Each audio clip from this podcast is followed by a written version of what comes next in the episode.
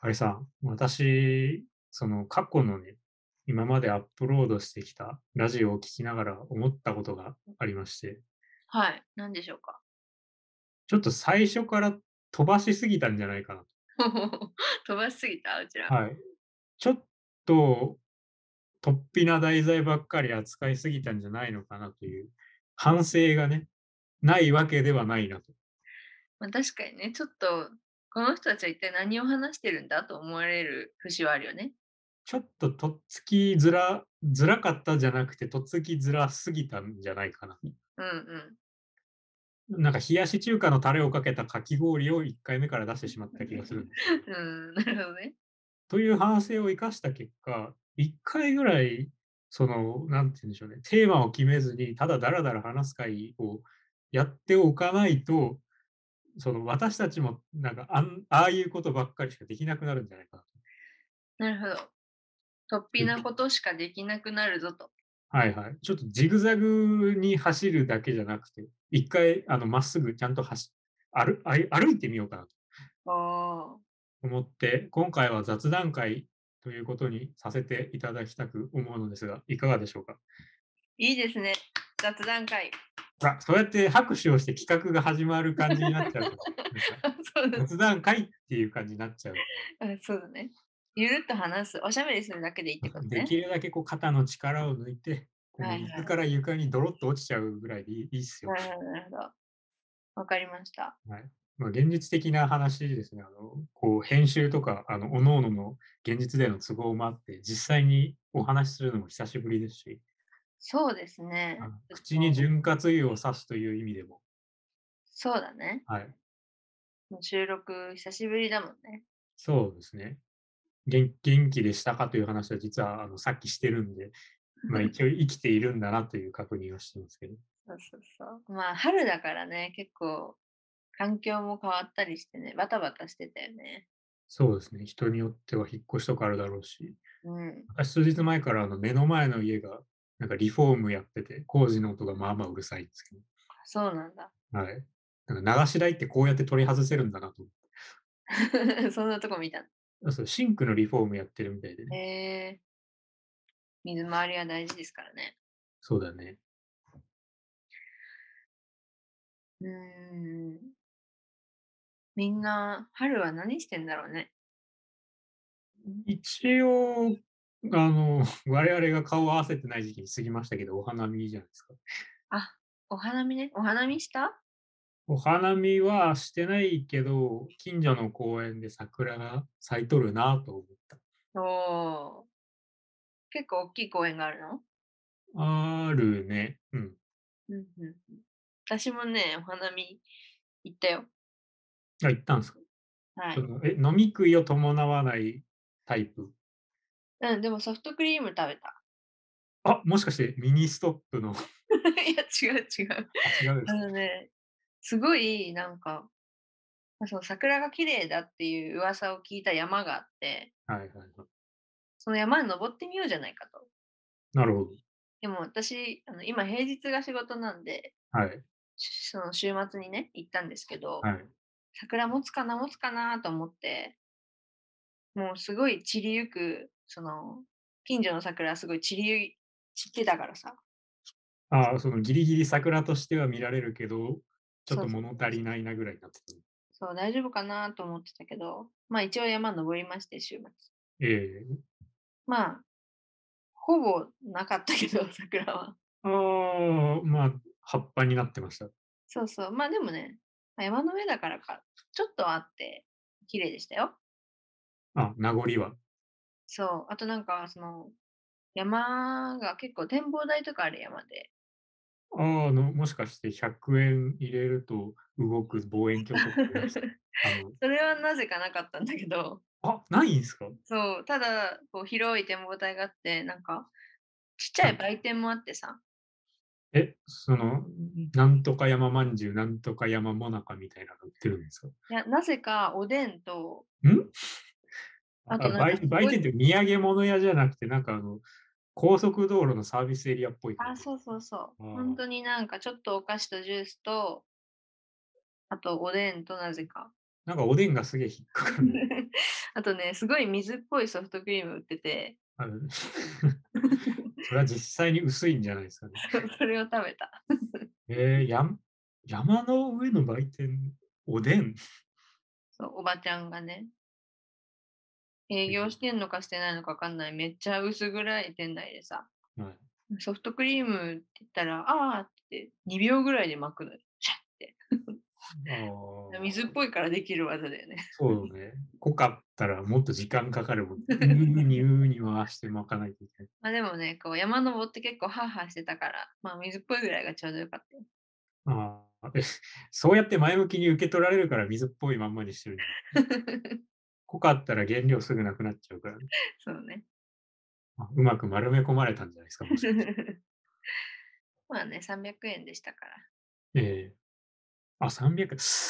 なんら。かでもミニストップのソフトクリームはもっと安くてもっと美味しかったな、今思うと。 300円かな、絶妙に観光地価格だっつってこう引っかかりづらい、なんとも言えないお値段ね。ね高はとはなんないけど、安くはないね、今考えたら全く安くはないね。なんか富士山で水のペットボトルが500円みたいな、なんかあああいうのを思い出しますわね。うんね富士山登りたいんだよね。ああ、なんか若者は弾丸登山で日帰りで登ったりするらしいですよ。なんか登山にちょっとハマってというか、ハマろうとしていて、えな山ガールになろうと思った時期があったんですかそう、去年の秋ちょっとの登ったんよ。あ手近な山を。うん、でもなんか、その、近辺ではかなり、その、ハードモードな山を最初から選んでしまったんだけど、知らずに。えー、ものの加減ということを知らない。千、千三百千百ぐらいかな。ああもうなんか、ちゃんとした靴も買って、ああ、もしかして赤井さんって形から入るタイプですかそう。てかまあなんか、なんか登るなら、その、怪我とかしないようにちゃんとした靴を買おうと。なあ、なるほど。それを形から入るタイプというのかもしれないでです。靴をどうせ買うなら、これからも登るし、高いやつを買おうと。前向きだ な。ということで、3万近くね、使ってしまいましたね、靴に。あの赤井さん、それは完全に形から入 るタイプ。で、1回しか履いてないから、ま だ。ああ、一履き3万円のまんまなんだそう。そうそう。これからね、こう徐々に履いていきたいですね。ああ、はい。まあ、ぜひ、いろんなところに登っていただければと。はい。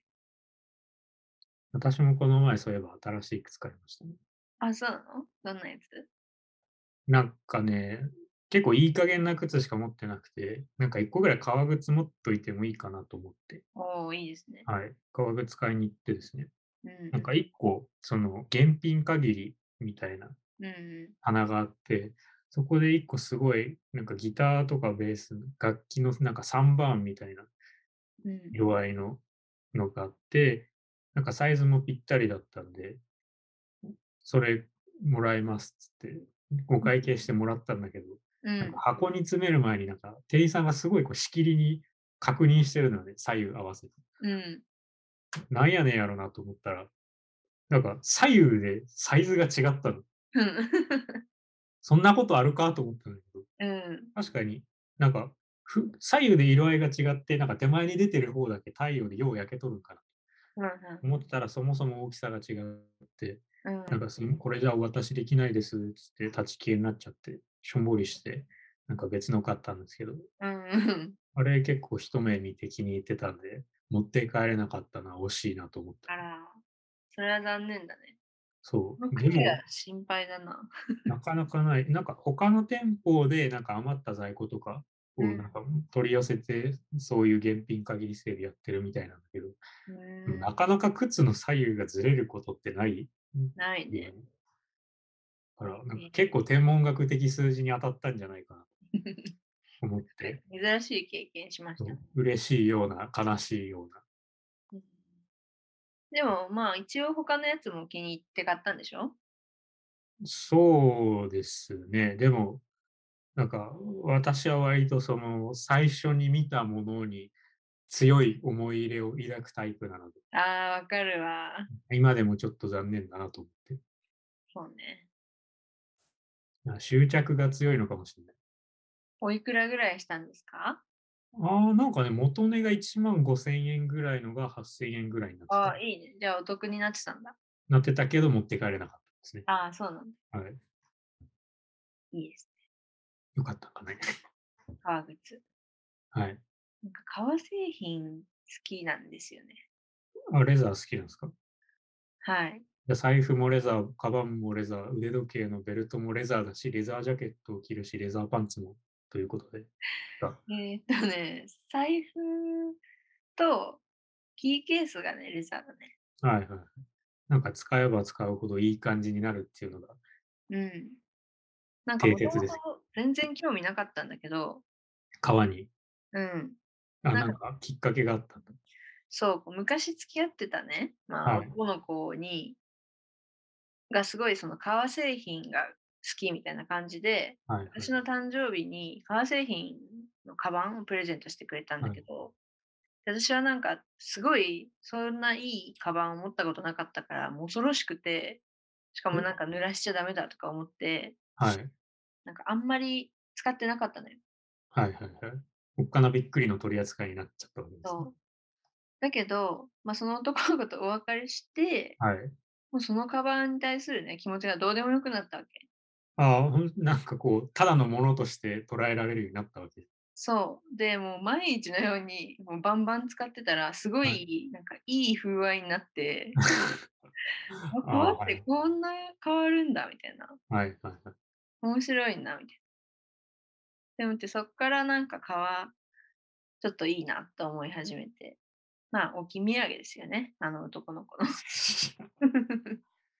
革製品に対する気持ちを開かせてくれたという。そうそうそう。え、そのカバンまだ使ってるんですかあまだ一応ありますね。なんか冬用だからね、最近は使ってないけど。ああ、じゃあ今も着々にいい風合いになりつつあるところそうっていうそう。漆製品とかも似たようなもんよね。使えば使うほどだんだん変わっていくっていうのは。そうなんだ。お椀とかそうそう、漆も本当に厳密に扱うならぬぬるま湯でしか洗っちゃダメなんだけど、へえなんかそれはこう孫とかその孫ぐらいまでなんか代々受け継ぐ前提の使い方で、自分一人で使う分には別に洗剤で洗っても問題なくて、うんうん。うん。なんか2年とか3年ぐらいでもともと黒かったのが赤になっていったりとか。ええそうなんだ。え全然知らなかったわ。そう、漆も使い込むと、なんか味が出てくるというか、味が変わるというか、カメレオン豆みたいな感じなんで、へえもし興味あったら、あの、サジとかね、軽いところから漆製品試してみたらいいんじゃないですか。ええちょっと調べてみよう。はい。いいこと。手手頃だったら、まあ2000円とか、そんなに値が張らないぐらいから手出せるんで。うーん詳しいですね。詳しいな、なんで知ってるんでしょうね。風流男ですね、嵐君。私の人生は大体なんで知ってるんだろうということがつきまとってる。 そういえば、漆の食器で思い出したけど、え、漆の食器で思い出すなんかあるえちょっと違うけど、私鉄板にすごい憧れてて、鉄製フライパンそ 私今使ってますけど。う。ええおなんかあかりさんの人生を先取りしてしまいました。 え、マジですかこれはあの嘘偽りなくマジ。え、ちゃんとなんか最初になんか油ならしみたいな。あのね、いろいろ調べてみたんですけど、あれもなんかこう、代々使っていく前提なんで、割と適当に使っても大丈あ、そうなんだ。夫。はい。えなんか油塗ったりすると、それが残って、むしろ不衛生なんで、うん。ちゃんと洗いましょうみたいな。うーんなんかやっぱ違うあのね、結構そのなんかティファールとか、あの辺の加工済みフライパンとか鍋よりめんどくさい。ああ、扱いがそう、あの、大体コーティングすぐ剥がれちゃうから、最初に油しっかり塗らないと割とくっつくうん、し、あの、すぐ洗ってすぐ乾かさないと錆びて腐っちゃうんだよね。うん。うーん。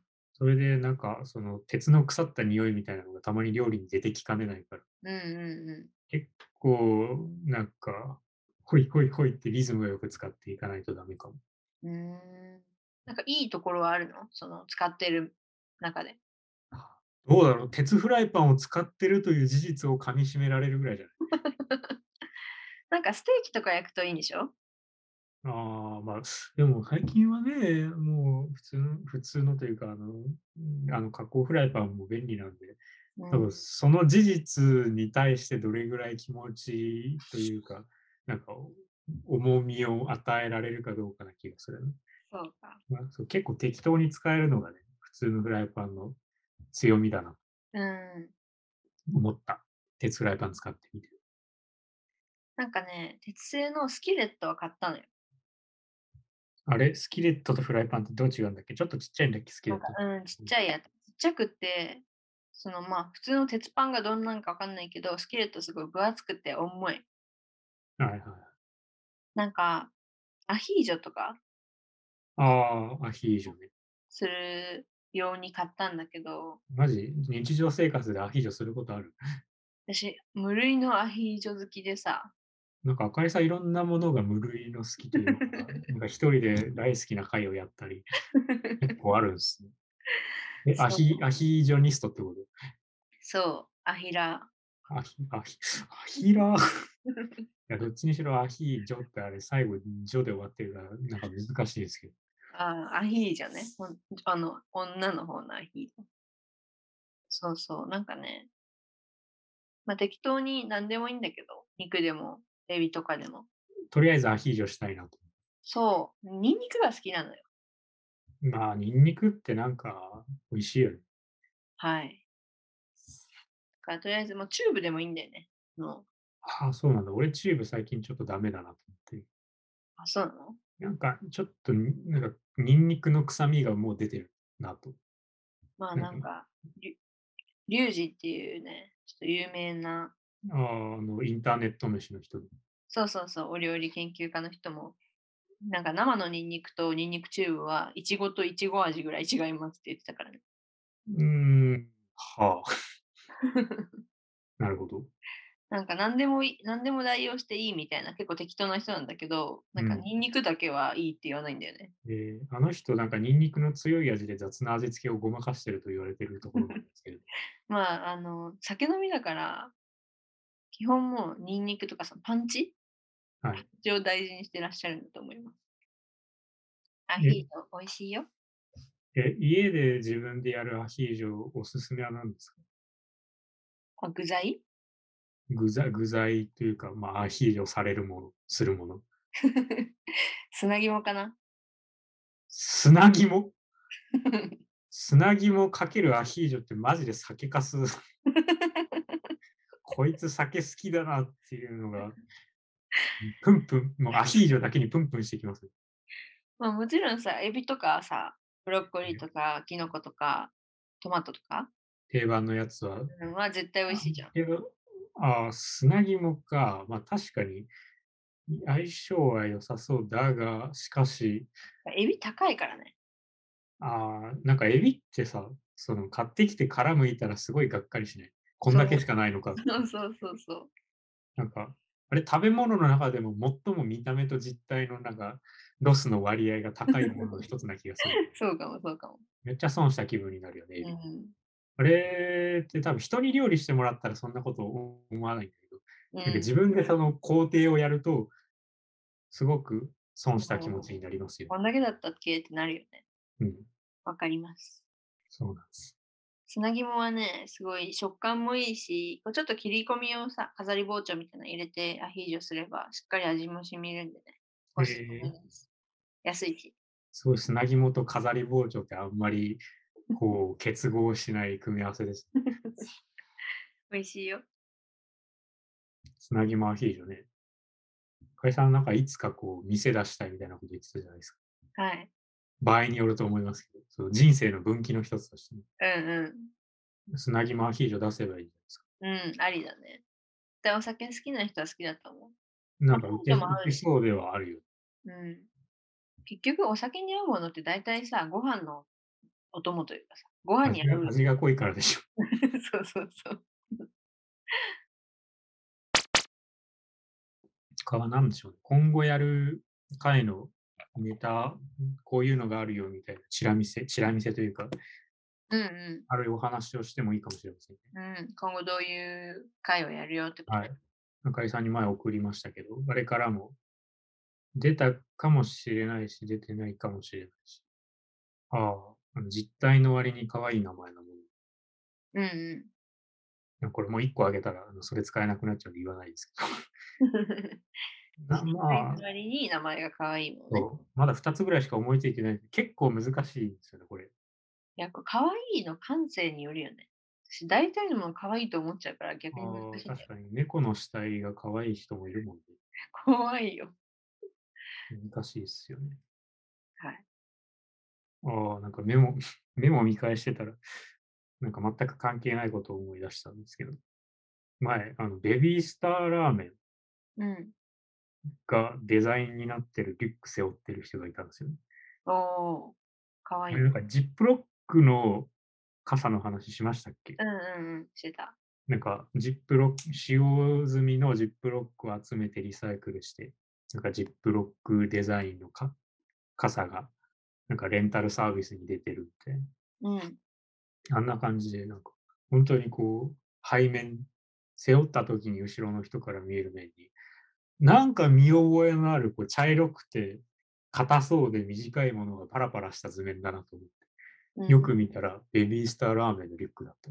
へえ。なんか、作った方もすごいし、これをいいなと思って買う感性もすごいなと思い思って。いやーなんかさ、そういう結構奇抜な、まあ、お菓子パッケージの、お菓子パッケージのデザインの、まあ、カバンとか、ポーチとか、結構あるのかななんなんかかちょこちょこ見かけんだけど、すごいね、可愛いなと思うんよ。なんかね、マーブルチョコとか M&M とか、すごいぴったりそうだよね。そう、可愛いなと思うんだけど、自分がそれを身につける勇気が出ない ね。ああね、そこまでポップ、ポップップな人間にはなれないなって感じ。そう、ポッププっていうか、 目立つじゃん、やっぱどうしても。ベビースターはそんな目立たなかった。やっぱ茶色だ から、落ち着いたそうなデんだザインに見えて、よく見たらっていう。あうんあ、それいいね。やっぱ目立ちたくないから、私あはー結構影のあー人間なので。マーブルチョコリュックダメっすね。 そうね。でも私も多分似たような気持ちあって、もしあるんだったら、あの、チョコベビーのデザインのリュックが欲しいかも。ああ、いいね。目私す立ちごたいいね。チョコベビーものとして好きなんですよ。うん。意味わかんないじゃん。なんでチョコをあんなちっちゃな形に小さくまとめるのかっていう。うん。全く動機がわかんなくて。美味しいよね。美味しいっていうか、何なんでしょうね、あれ。こう麦チョ コ、麦チョコ引く麦の答えじゃん、あれってまあね。ねまあ、なぜそうしたのかは謎ですよね。ね、全くわかんないですけど、チョコベビーデザインは割と欲しいい。ね。あれで言ったらなんかね、綿菓子とかも結構デザイン向きな気がするけど、ね、うん。なんかポワポワしててよくわかんない。綿菓子リュック綿菓子リュック。綿菓子の帽子とかいいんじゃないなんか、なんとなくなんだけど、気分的にすごいベトベトしそうで、嫌 かも。 かき氷帽子とかかな。いいね。私一個やりたい企画あって、はい。なんですか。あのー即興で俳句を読むっていう。ああ、なんか前のあの、ボルボックス竹雄さんの2人が作ったドドイツを聞きたいですね。なんか、テーマを、じゃあ準備しといて、お互いね。ああ、なるほど。それでい、はいと言われて、はいと答え、おその、大喜利みたいなもんだ。そうそうそうそうそう。それもじゃあやりましょうよ。また今度。すごい、なんていうか、心のリソース使いそうですね、その企うん。でもやっぱこう、我々は思いついて結構ポンポン、ね、言えちゃうじゃん。 画。マカロニを尻から入れて耳に出すとか、そういうことでしょ。